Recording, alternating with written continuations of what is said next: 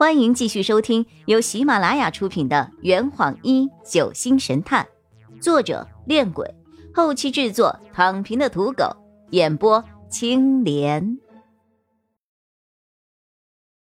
第二百五十三章，情商怎么就那么低呀？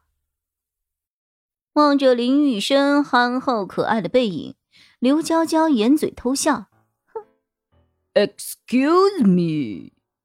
一个身材矮小的男生突然走到了刘娇娇的身边，请问你是柴卫小姐吗？刘娇娇好奇的看着眼前这个与自己年纪相仿却比自己矮一个头的男生。您是？哦，我叫洛佩，就刚刚在拍卖会上林老先生提出的那三道谜语之事。想找柴卫小姐聊聊，这样啊？哼！刘娇娇朝他露出了一个甜美的笑容。我不是柴卫，我叫刘娇娇。柴卫小姐刚刚去舞池那边了。哦，谢谢啊。洛佩礼节性的朝他点了点头，然后转身离去了。就在这个时候，刚刚往走廊另一边去的林雨生又折了回来。再一次的从刘娇娇的身边经过，走错了，这边才是舞池呢。不好意思啊，不好意思啊。雨生，刘娇娇叫住了他。刚刚有一位叫洛佩的年轻小哥也要找柴卫，长得蛮可爱的，你要加油哦。刘娇娇朝他比了一个加油的手势。阿洛，那我可得去捣捣乱了。哼。林雨生摩拳擦掌，朝着洛佩刚刚离开的方向赶了过去。看着身边关系融洽的朋友们，刘娇娇平静地呼出了一口气：“啊，应该是错觉吧？刚刚产生的那种不祥的预感。”林雨生贼头贼脑的在人群中穿梭着。在所有人狐疑的视线下，来到了二楼走廊的玻璃护栏旁。他密切的观察楼下舞池中的人群，寻寻觅觅，来来往往。终于，他被别人给逮着了。一个身材修长、银发低垂、笑起来像樱树一样的男人，缓步走到了他的身后。林家大公子。你这侦查水平很 low 啊！啊，哈，我也没想把自己藏起来啊。林雨生苦着脸看向了他。哎，你怎么跑到外面来了？负责伏击的天珠大人，不是应该一直藏在暗中的吗？在林雨生的印象中，天珠脸上的笑容就从来没有消失过。计划可能有变。我将伏击人员都撤回去了。怎么，是你爹的主意？对了，盖尔呢？消息室里有事情让他帮忙啊。林雨生又将视线投入到了舞池之中。哼，我也在找呢，估计他现在正在和柴卫在下面风花雪月呢。天珠的脑袋微微一扬。哈哈，你不是有女朋友吗？柴未跟别人风花雪月，哈哈，关你什么事儿啊？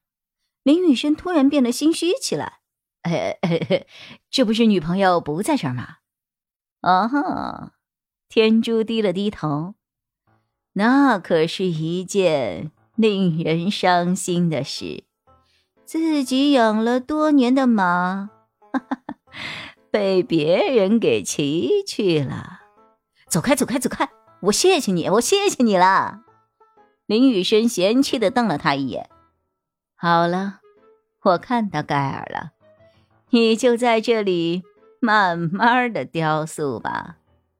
天珠扬了扬刘海，潇洒的转身离去了。按照天珠的指引。林雨生朝舞池旁的西餐桌前望去，终于，他看到了餐桌旁正在给柴卫夹菜的盖尔迪斯。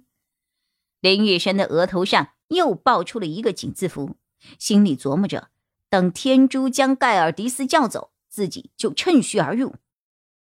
事情就像他预想的那样，天珠走到了盖尔迪斯和柴卫的身边，然后将盖尔给叫走了。就这样，身着酒红色晚礼服的柴卫终于落了单。林雨生一路小跑下了楼梯。就在他故作优雅的走进餐桌的时候，一个熟悉的男生叫住了他：“雨生，阿洛呀！”林雨生停下脚步，转身看着朝他走来的矮小男生：“怎么了？找我有事儿啊？”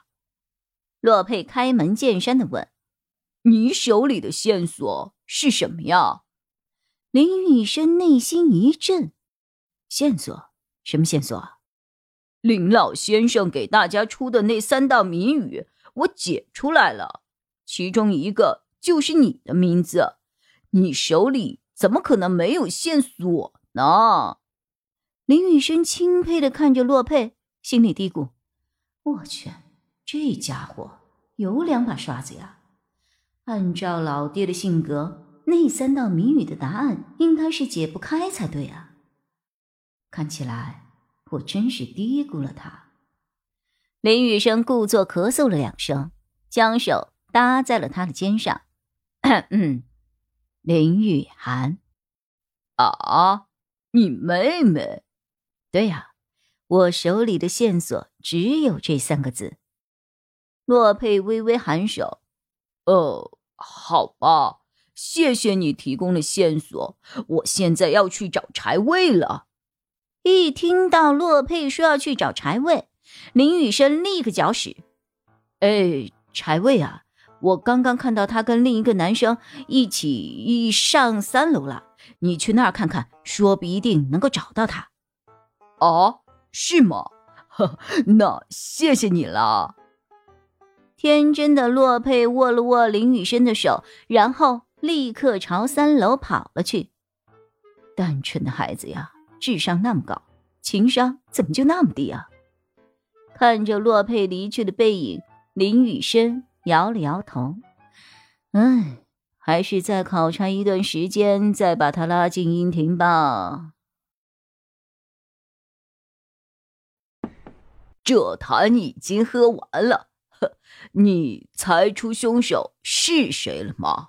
啊，老板。拿酒来，呃呃，更多精彩，请关注青莲嘚不嘚。